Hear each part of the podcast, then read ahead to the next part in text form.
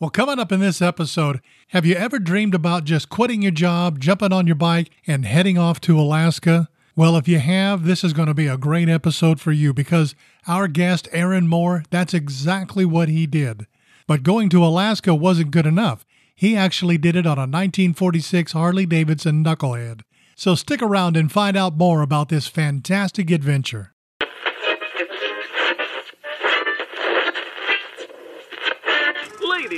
Gentlemen, may I direct your attention to something quite extraordinary, quite incredible, quite unlike anything you may have experienced in your life.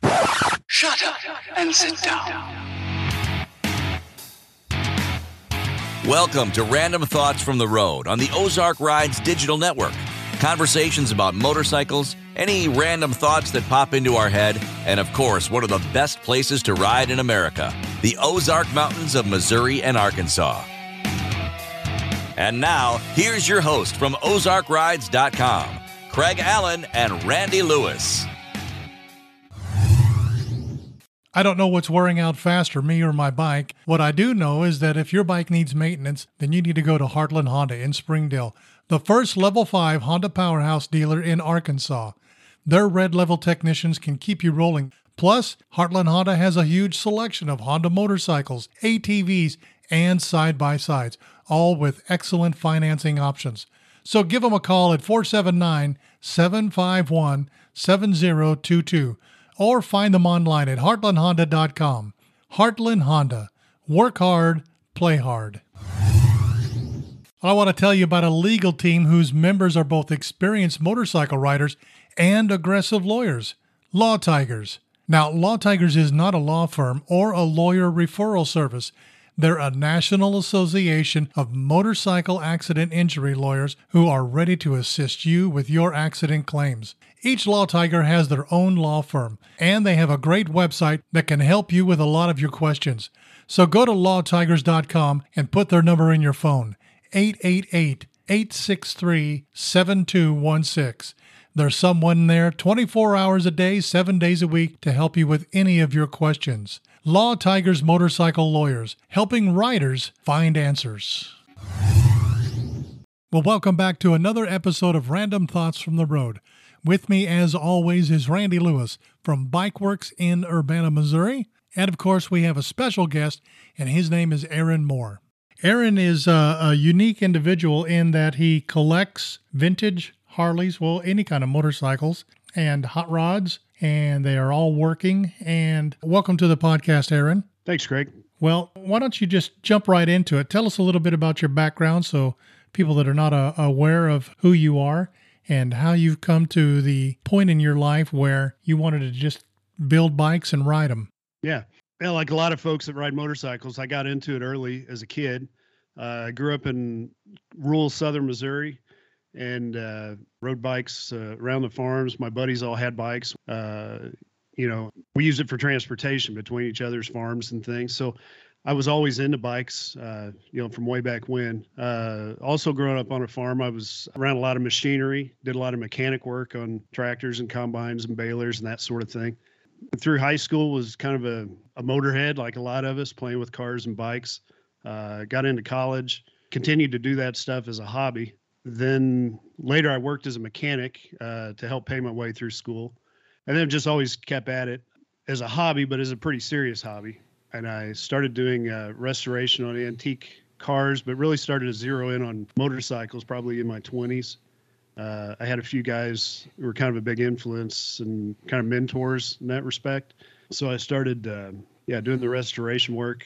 And then, I don't know, there was a point where I took a trip to Alaska I had a buddy who was stationed at Elmendorf Air Force Base in Anchorage, and he was a high school buddy, and we had a summer to kill. And another buddy and I loaded up. I had a big jacked up Bronco, full size Bronco, and we loaded it up with gear and uh, spent the summer in the Yukon just camping and hiking and mountain climbing and just goofing off mostly. And while I was up there, I just kind of fell in love with that part of the country for a lot of different reasons. I mean, it's extremely scenic you know, so those parts of it are great, but also the people that are up there, that culture, that frontier mentality that it was kind of been lost on the rest of us down here. You still find that up there, and that really appealed to me. So I don't know. When I was up there, I had the thought in my head that it would be fun to take that trip on an antique motorcycle at some point. So fast forward, I was uh, in my 30s, I guess, uh, still fooling with bikes. Had taken some, well, we'd ridden to Sturgis and a few things, but not any extreme long distance trips, you know, on a bike, much less an antique bike. But so in my mid 30s, I found myself. Uh, I'd gone to law school and I was an attorney. I was working for Dish Network, the satellite television company, and uh, had been with them about six years, and just really wasn't happy with the job itself. Had uh, thought about doing something different. Still hadn't been married, no kids, no mortgage, no debt, and that idea of riding to Alaska was still pretty appealing to me. So I just started planning, and uh, initially I built a 1948 Panhead that I was going to take, and I spent quite a bit of time getting that bike ready, and then time got kind of got away from you, the window for traveling up there is relatively small. But also, as I rode that 48 Panhead, I realized I didn't I didn't really care for that bike too much for a variety of reasons. One of which, those early Panheads were plagued with low oil pressure problems, and I really fought that and a few other mechanical issues, just design issues that I didn't like about the Panhead. So I, I ended up selling the Panhead and backed up to a knucklehead. I dug around and found a 46 knucklehead that was out in Tulsa. It wasn't a basket, it was a riding bike, but it really wasn't very original. Had a lot of good components, but anyway, I ended up snagging that bike and uh, blew it apart and did a complete restoration on it. I postponed that trip another year, so I continued to work. That following summer is when I finally uh, pulled the plug, quit work, and uh, in planning, you know, getting to Alaska is really not that difficult in terms of logistics. There's uh, it's a long way up there, no doubt, but there's plenty of uh, fuel, restaurants, uh, hotels. I mean, it's not you're never very far from anything you'd need to you know fix something or survive or what it's just not that big of a deal well i've got i'm, I'm curious going to alaska on a motorcycle is not uncommon as far as people wanting to do it and in fact doing it. Yeah. But what in your mind triggered that made you say yeah okay i'm going to do this but i'm going to do it on a bike that is old enough to be my grandfather yeah. Well there's there's certainly that perspective that most people have of antique motorcycles that they're because they're old, they're also unreliable and can't be ridden long distances. That notion is just pure nonsense. It's it's not accurate at all. Yeah, we're we're a far cry away from the 50s and 60s when stuff wasn't as abundant, the knowledge wasn't as great. I mean, yeah. there's so much stuff that you could do to a vintage bike now, and shit, it's probably as reliable as a twin cam. Yeah, and you know the truth is uh, also i think one thing that's contributed to that is the fact that you know at some point people kind of quit doing maintenance on all vehicles you know you might see folks that change their oil and things occasionally these days but you know not like they used to. And you know the owner's manual on this bike is a hundred and some odd pages long and it's not hard to read. The maintenance is not hard to do. Anybody can learn to do it. But the trick is you've got to do it.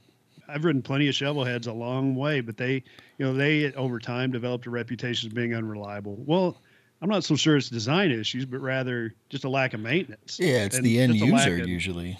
Yeah, yeah, yeah. So these old bikes, this knucklehead I've got uh, today, I've got 76,000 miles on it. 2,500 of those miles are on gravel roads. It's still a six volt system. It's still uh, got the old Linkert carburetor. I mean, the bike looks exactly the same as it did when it came out from the factory. And out of all those miles, I have never once been stranded due to a breakdown. This bike's never been towed anywhere because it broke down. It's always, always, always gotten me home. And I'm not saying I haven't broken down, but I've always had what I needed in the way of tools and parts and knowledge to get the thing going again. And the other great advantage to these bikes is, you know, you hear this discussed quite a bit about antiques, but you know, the mechanical you know parameters which in which this bike will continue to run when most bikes would quit is very different you know from a modern bike this bike can really be out of whack but it it'll still run and still get you home.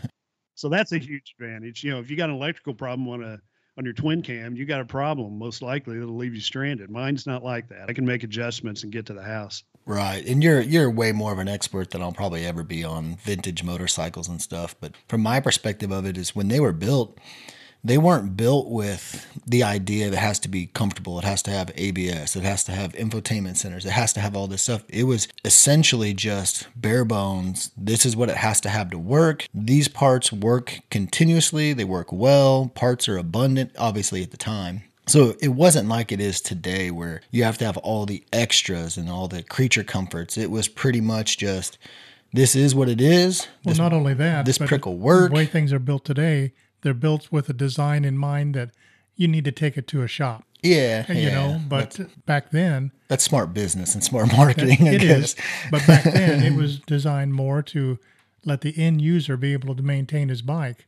Oh, yeah. simplicity. Yeah, I would I would definitely have to agree with that. You know, they were just like you said, they're just completely different. You know, back then people you went through some hard times, you know, history wise, through the 20s, 30s, 40s, 50s. There was hard times.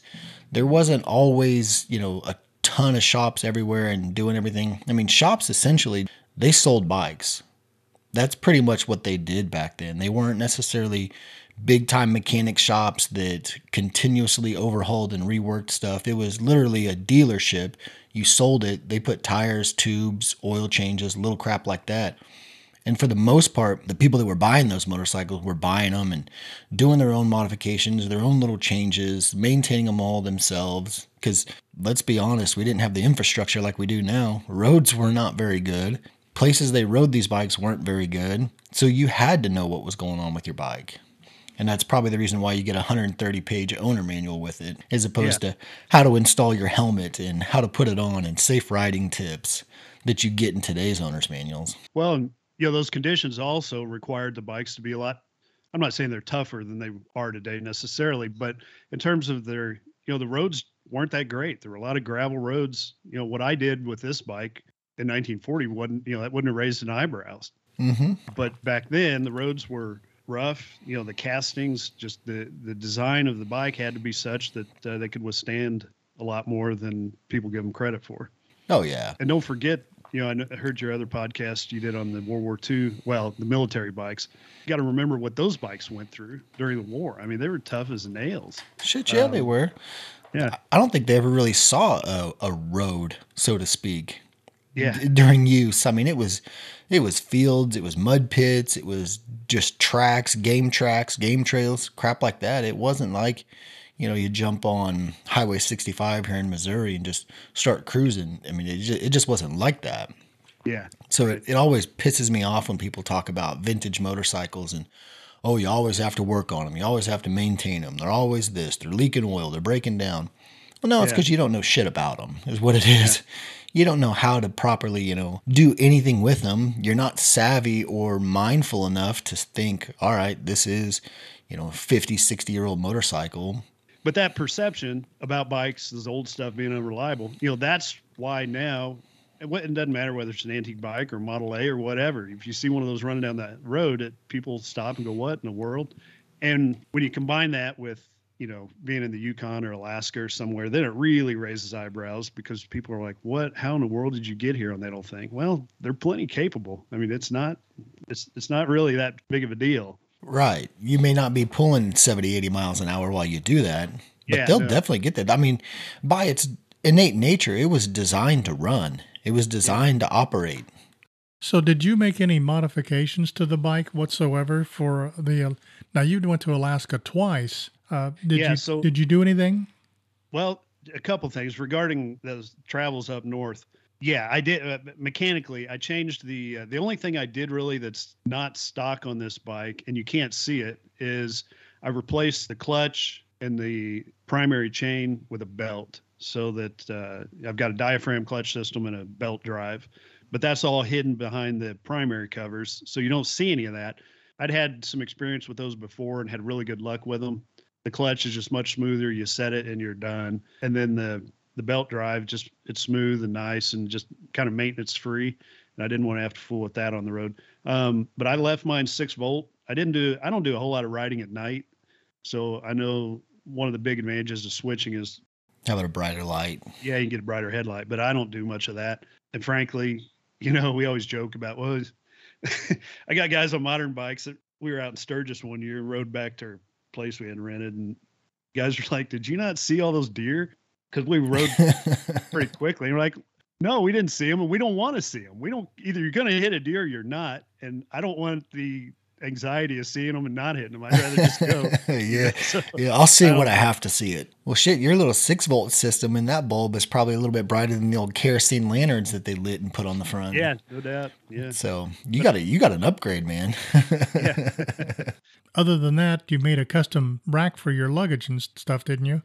Yeah. So with these long distance trips, the biggest headache really isn't it's less mechanical than it is just trying to manage gear and figuring out a good system for keeping track of things uh, and having access to the things that you use frequently.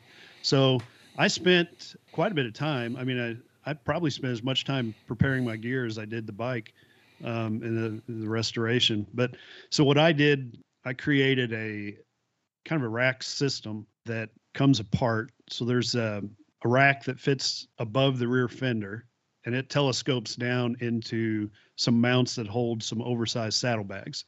So I can pull a couple pins and lift that rack out, and then uh, I've got easier access to the bags and things under there. But I've got a lot of stuff I've got to carry. So I carry uh, spare fuel, quite a few you know tools, spare parts, and that's kind of a little bit of a science and it's something that certainly you learn over time what you need and what you don't need. Uh, the first trip out, I took way too much. So I was routinely stopping at a post office and boxing stuff up and shipping it back to the house, stuff I didn't need. Um, so I lightened my load quite a bit. And then the second trip out, I uh, kind of had it down.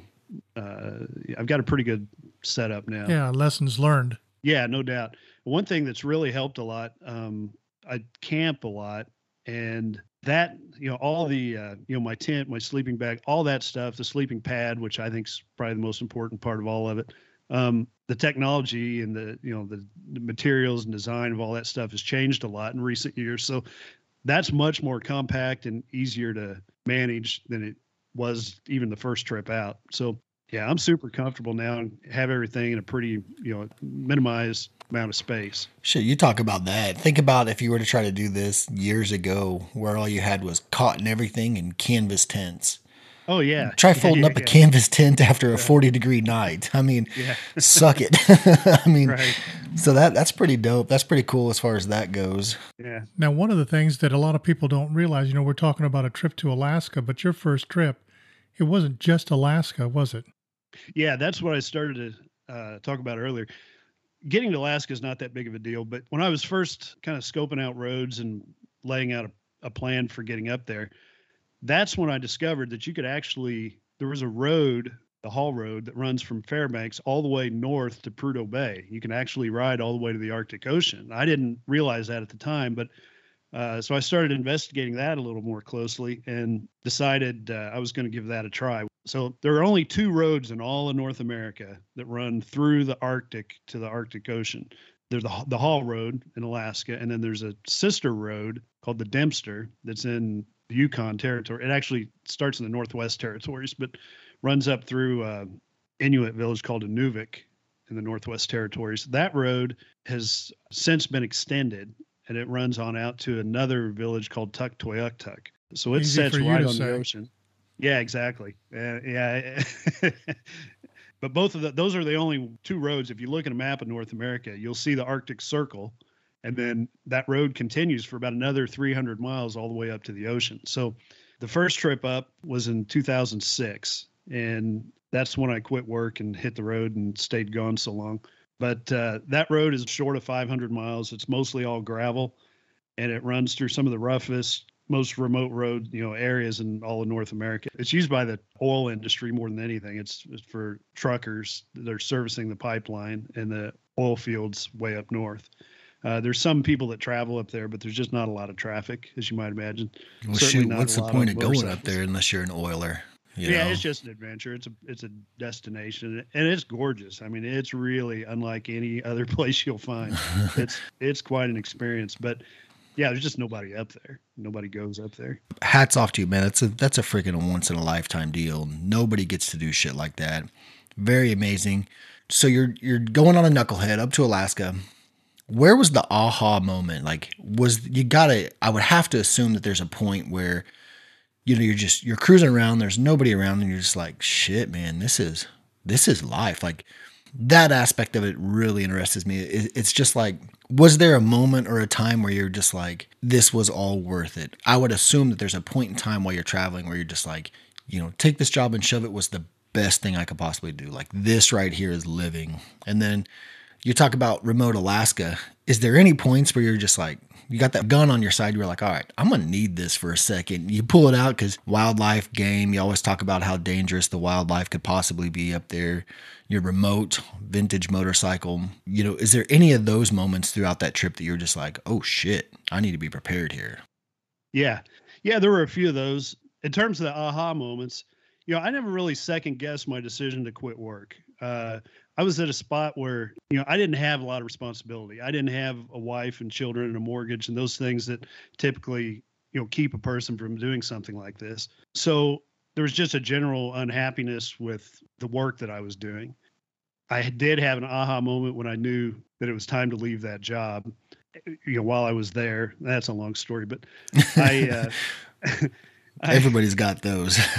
it's just usually the paycheck that keeps them there in those situations. Yeah, exactly. And it's unfortunate, but we were I was on an acquisition team. We were buying up another satellite company or looking at a satellite company that was for sale. It was owned by a foreign company. It was headquartered in New York City and they had flown me and two accountants in to look at this company and we're next to the Chrysler building and had a gorgeous view and they'd really laid out the red carpet for us. And it was really a cool deal if you enjoy that kind of work. You know, I was 35 at the time and working a deal like that. And a lot of people, you know, if that's what you want to do, you know, you'd been in heaven. But uh, one of my buddies was one of the accountants and I got up and was staring out the window for a bit, just watching downtown Manhattan and all the commotion. And I looked at my buddy and he's just knee deep in figures and calculating and just going to town. And he looked up and I just started laughing. I said, You really enjoy this, don't you? And he's like, Yeah, I love it. He's like, You enjoy it too, don't you? And I'm like, No, I hate this.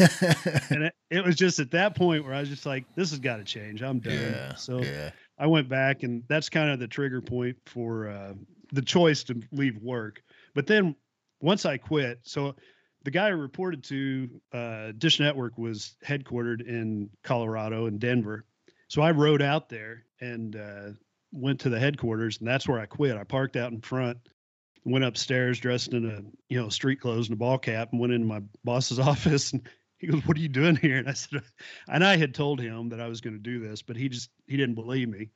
And like most people, you know, everybody's got a plan of doing something like that. Shit, when you're a suit and tie guy, it's hard to see anybody wanting to leave that suit and tie for leathers and jeans yeah, and a ball yeah, cap. Never. I like I said, growing up on a farm and ranching, and I mean, I was truly kind of out of place in that profession, and I still do it. I mean, I still practice law some, but not. It's not a full time gig for me, and I don't. It's just not my thing. But it's um, supplemental at this point. Yeah, and uh, so I quit, and uh, he really encouraged me not to quit, but just to take a leave of absence and to come back.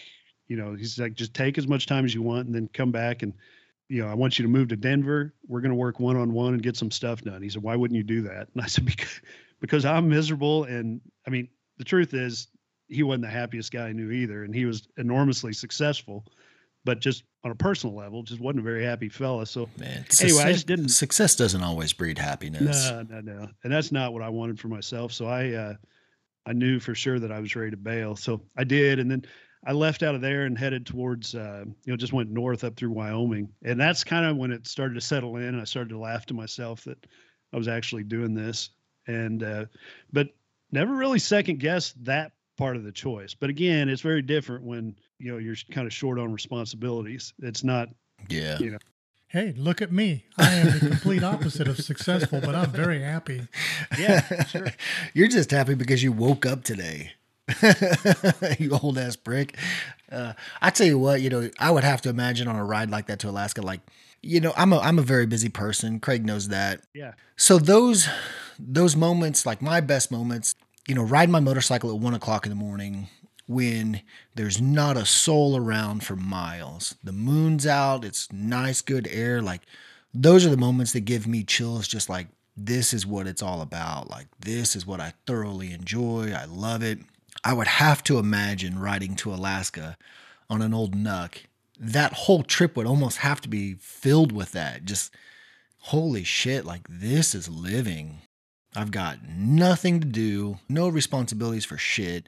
I'm on this motorcycle that I I've went through this entire year. Like to me, like the trip, the destination, the notch in the belt, all that aside, like that to me would be the one that's just like, how could I do more of this? Because Yeah. I, I mean, I'm so envious of that. Like to be lost in your own time with your machine that you've put all the work into, like frick, that's why most people ride motorcycles is for that situation right there. Yeah. Well, there was definitely uh, that component to it. And to follow up on that same line of thought with your earlier question about aha moments. So in Wyoming, you know, it was wide open and, you know, I'm out there, you know, just the few days after I had quit work and, you know, was heading up. But the bike was running great and I really didn't have any hesitation about anything. But what happens, this is probably true of people who backpack or sailboats or whatever. Within a few days, like a pattern starts to develop in your just your day-to-day routine. And once that pattern developed i really started getting comfortable with all of it. And the further north i got there's a point at which you kind of transition over into that frontier like part where it's just it's something changes up there. It's you know and it's in canada. I'd say about midway through british columbia. And you start getting into you know just that different culture and it really i just really started to settle in and by the time i got to alaska you know i was really Well, shit, you got to be thinking at this point, I'm the dude. You know, like I'm the man. Everything's on me, and I'm great with that. yeah and it, it- that was yeah exactly right i had everything i wanted or needed shoved into a duffel bag and i hmm. just absolutely could not have been any happier and then day after day after day went on where i felt that way and then i got up well there's a million stories about things that happened along the way.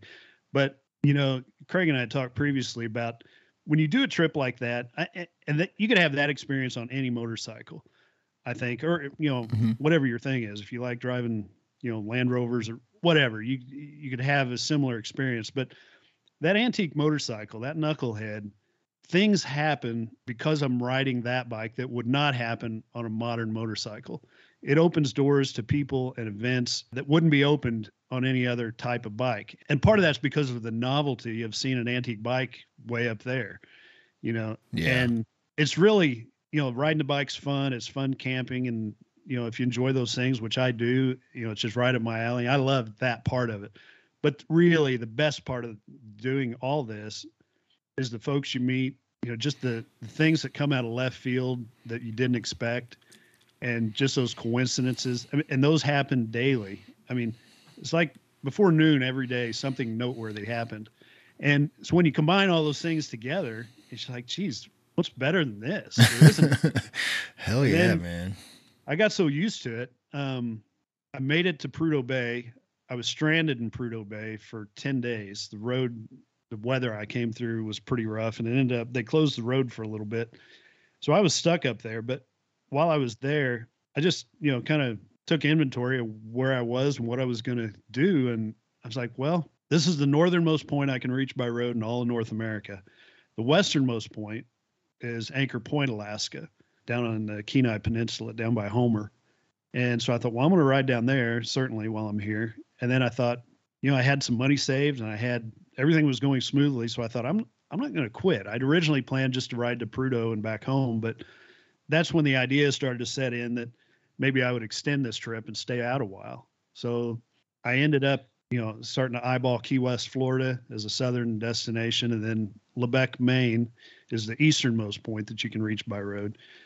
And it looked like I could fit all that in before it got too cold. So that's that's what I did. The first trip out, I stayed out about five months. I went 21,222 miles and uh, hit all four of those points. And finally, I started running out of warm weather and money, so I headed back to the house. Time to recoup. as, as you do. Yeah. yeah. Yeah. So this is what cracks me up, and you can correct me if I'm wrong, and Craig could edit this out if I'm just a retard on this situation. But you, oh, I do a lot of editing when you talk. you look at the westernmost point, right? So to look at it on a flat map, it doesn't look like it's the most western point, but it is. Like by far. You know, is it is it not like I would assume right where that stretch is it is it the, it's the Bering Sea, correct? That would connect Alaska in the wintertime when it's frozen over to Yeah. Russia. Like that that to me looks like on a flat map the most western point. But what you're talking about is more on the southwestern side of Alaska, right? Yeah, but the the deal is you can't get out there. You can't reach Ah, that. Are, by road. I see what you're saying. yeah, there are no roads out there. The Western Alaska is inaccessible unless you've got a boat or an airplane. There, that road, if you look at uh, the Haul Road, which runs again from Prudhoe Bay south to Fairbanks, and then on down south of Anchorage, you go down onto the Kenai Peninsula. That's you, there aren't any roads that go further west than that. So yeah, which is part of what's cool about Alaska. It's just so remote and undeveloped. Oh man. That's it. like I said, like you look at that on a flat map and you're like, well, shit, you can get further west than that. But unless Yeah. you've been there and experienced it, you're you're sitting there to a lamer, to a, to a me, you're like, bullshit. You know, like to see you try. yeah, there's this this nothing Knuck ain't going through there. Yeah. The other thing that people don't realize is there are a lot of folks in Alaska that spend their winters in Hawaii. And that's because if you look at the map again, the Hawaiian Islands sit just south of uh, Anchor Point, Alaska. Huh. That's how far that landmass I had a couple of west. friends that would work in Alaska in the summer in the oil camps, Yeah. and then the rest of the year they were in Hawaii. Damn, talk about a super big culture shock. Think about that, you know, how, you know, relatively close Hawaii is. You go from the frozen tundra to the freaking Yeah. sweet palm beaches of Hawaii, you know what I mean? Yeah. Like, that's that's pretty that's pretty dope. It's a stretch between the two, but it is Oh, just yeah. south. So tell us a little bit about you, any uh, experiences you had with the local wildlife. Yeah. And I don't mean the ladies. That's another podcast. Yeah, exactly. yes, The, uh, please.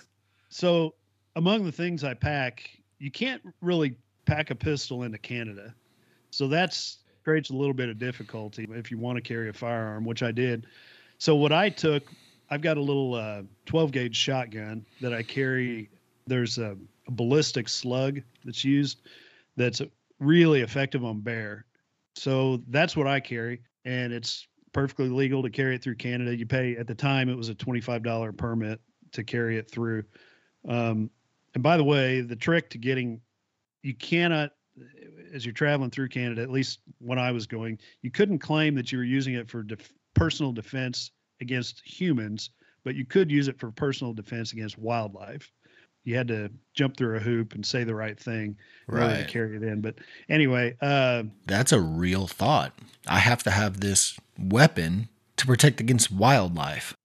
Yeah, I had uh, oh one funny run in, which really didn't uh, amount to anything, was when I left Fairbanks and headed north. I had planned to camp at the Arctic Circle. They've got a few concrete pads there and a outdoor restroom, and you know it's it's not really a developed campground, but there is a spot you can camp for the night. So I was planning to put down there. So I arrived, started unloading gear. I set my tent up, got everything ready, and then went down to use that restroom. And when I got down there, there was a big note on the door from the Alaska Fish and Game that says, "Do not camp here." A rabid wolf that's loose and it's been biting people in this area. So, Biting and not just tearing their ass apart. he just says, eh, just a little taste. yeah, so it's uh, you know, it was about eleven o'clock, and way up north in the summertime, you know, it doesn't get very dark at all. So it was still light enough, but uh, rain was setting in. It started to rain. I'm like, well, rats, what am I going to do here? So I ended up deciding to go ahead and pack up. I wasn't going to. There wasn't anybody else around, so I thought I'm going to pack it out of here. So, but I'm still worried about this wolf, you know. So I, got, I get my shotgun out, and I've got it in one hand. And I'm trying to pack up my gear, you know, looking over my shoulder. With one eye peeled, yeah. yeah, so I get all packed up. By this time, it's raining pretty good, so I'm like, shoot, I'm I got a problem. So I uh, just took off, headed north some more, and uh, the rain picked up, started getting darker, and I just kept going and going and going, and then eventually, uh, I just didn't have any choice. I just had to keep going, and it was in the middle of the night, and the road up there, you know, at that point, it's all completely gravel, and it had rained so much. There's a lot of chuck holes up there, and no. you see them coming, they're not a problem. Just dodge them. But at night with a six volt headlight in the rain, the those chuck holes had filled full of water that was the same color as the road, so I couldn't see. Oh. and it, I love it. That's it that's just, just funny. Nightmare ride, and you're in the middle of nowhere. You know, there's nobody up there. I'm not seeing traffic, and you, you got anyway. It's just a weird experience, but I kept going, kept going, kept going. Finally, at the halfway point up the Haul road is a place called Coldfoot and it was a work camp when the Alaska pipeline was being built and it continues it serves as a truck stop and a restaurant and you can still rent a room there in that work camp. And they're just trailers that have been connected end to end.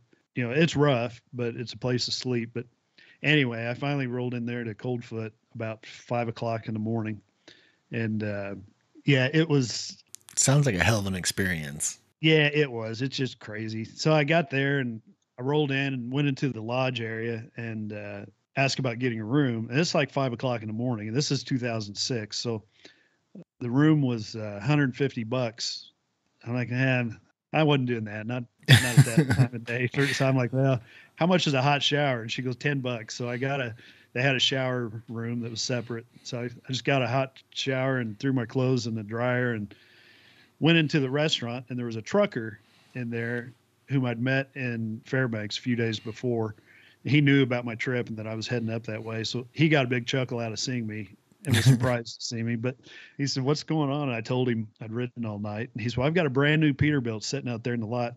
He said, I haven't even slept in it yet. He said, Go climb up in that thing and get some rest. He said, I'm going to be here for a few hours anyway. So I went up and climbed in the back of his semi truck and got some rest and then uh, headed out again later that morning. But it was uh, so that first trip up the haul road took me 36 hours and it's uh, a lot of it was just first gear oh, first man. gear and second gear. Because the problem is they put calcium chloride down on that road up there and what it does when the road's dry it's hard packed and you know it's it, it's a good road. But when it's wet it becomes super slick. And i grew up riding on you know riding bikes on clay mud and things didn't think much about it but once I experienced that, I was like, holy cow, this is different. So it was, yeah, it was a mess. It's like riding on ice. One of those rides you just have both feet down all the time. yeah, exactly. That's exactly right. Well, and then you got the wind blowing. Oh, yeah. Just, but anyway, that experience back there at the Arctic Circle in terms of wildlife and run ins, that was one. And then I, the other one that I didn't even know about till later, I was heading south of Fairbanks and uh, I pulled over for a second to strap some gear down, and a car went by me and later, half hour or so later, I pulled into a restaurant, and that same car was already at the restaurant. And I went inside, and there was a couple, a man and a lady, who were in there eating, and uh, they saw me come in and started laughing, and I started laughing. I said, "What's so funny?" They said, "Well, you know, when you stopped to adjust your gear back there, they said you don't know it because you weren't paying attention, but a big old grizzly bear walked out of the woods and crossed the road right behind you, and you didn't see it because your back was turned. Holy shit! oh man, that's one yeah. of those where you're just like, Whew, thank goodness for somebody yeah. out there. Yeah, for sure. Yeah, those were the only two really run-ins I had with wildlife that I've ever had, really.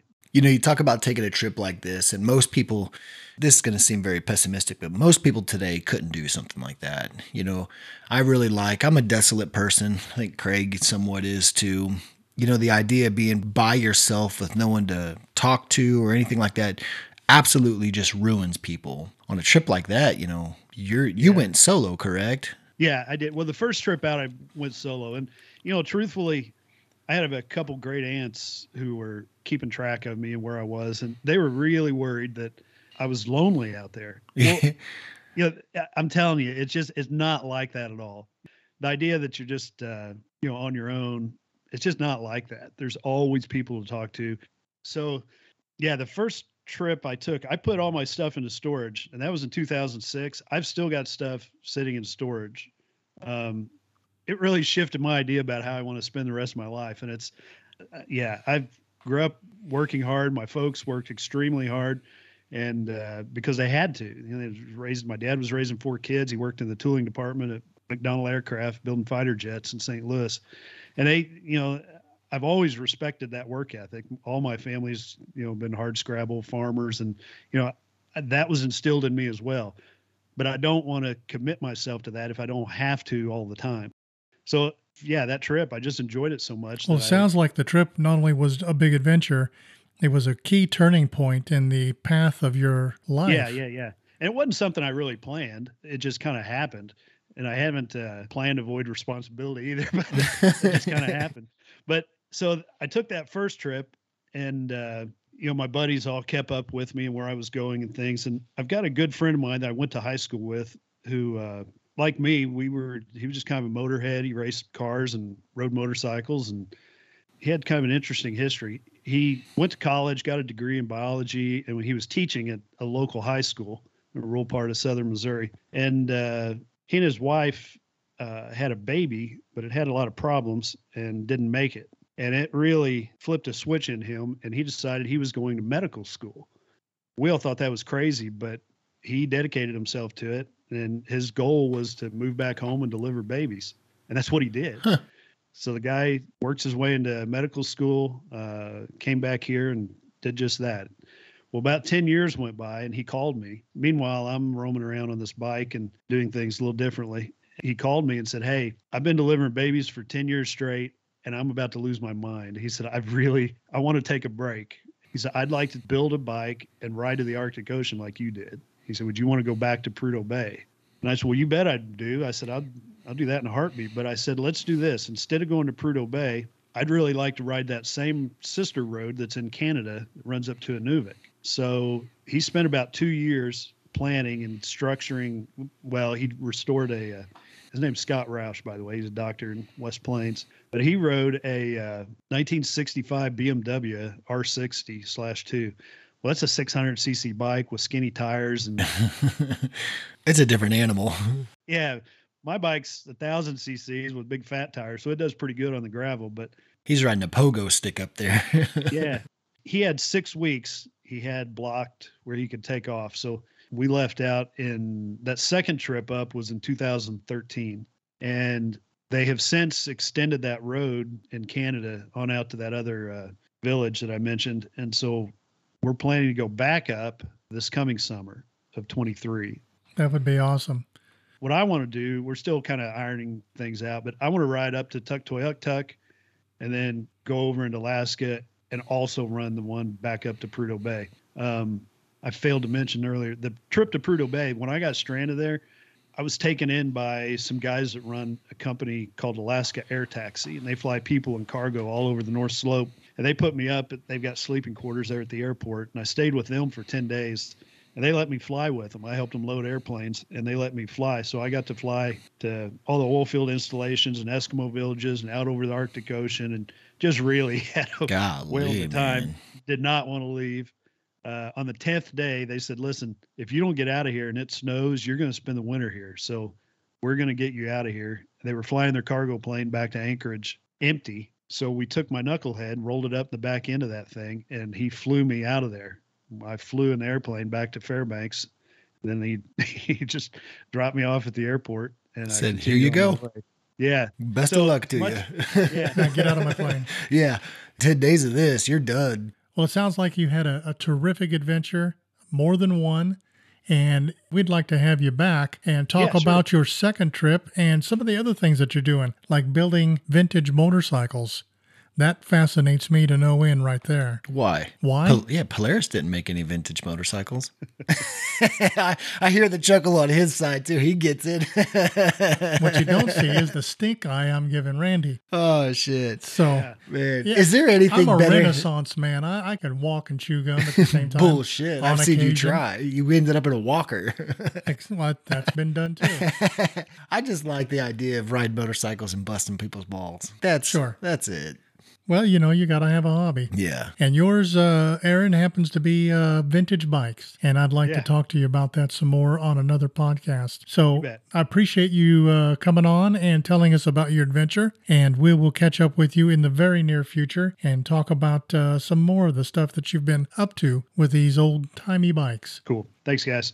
So go to ozarkrides.com, go to the podcast page, and you'll find a video there of uh, Aaron and Dale Waxler together uh, talking about some of his adventures. Now, the video was made after his first trip to Alaska, but as I understand it, before the second trip.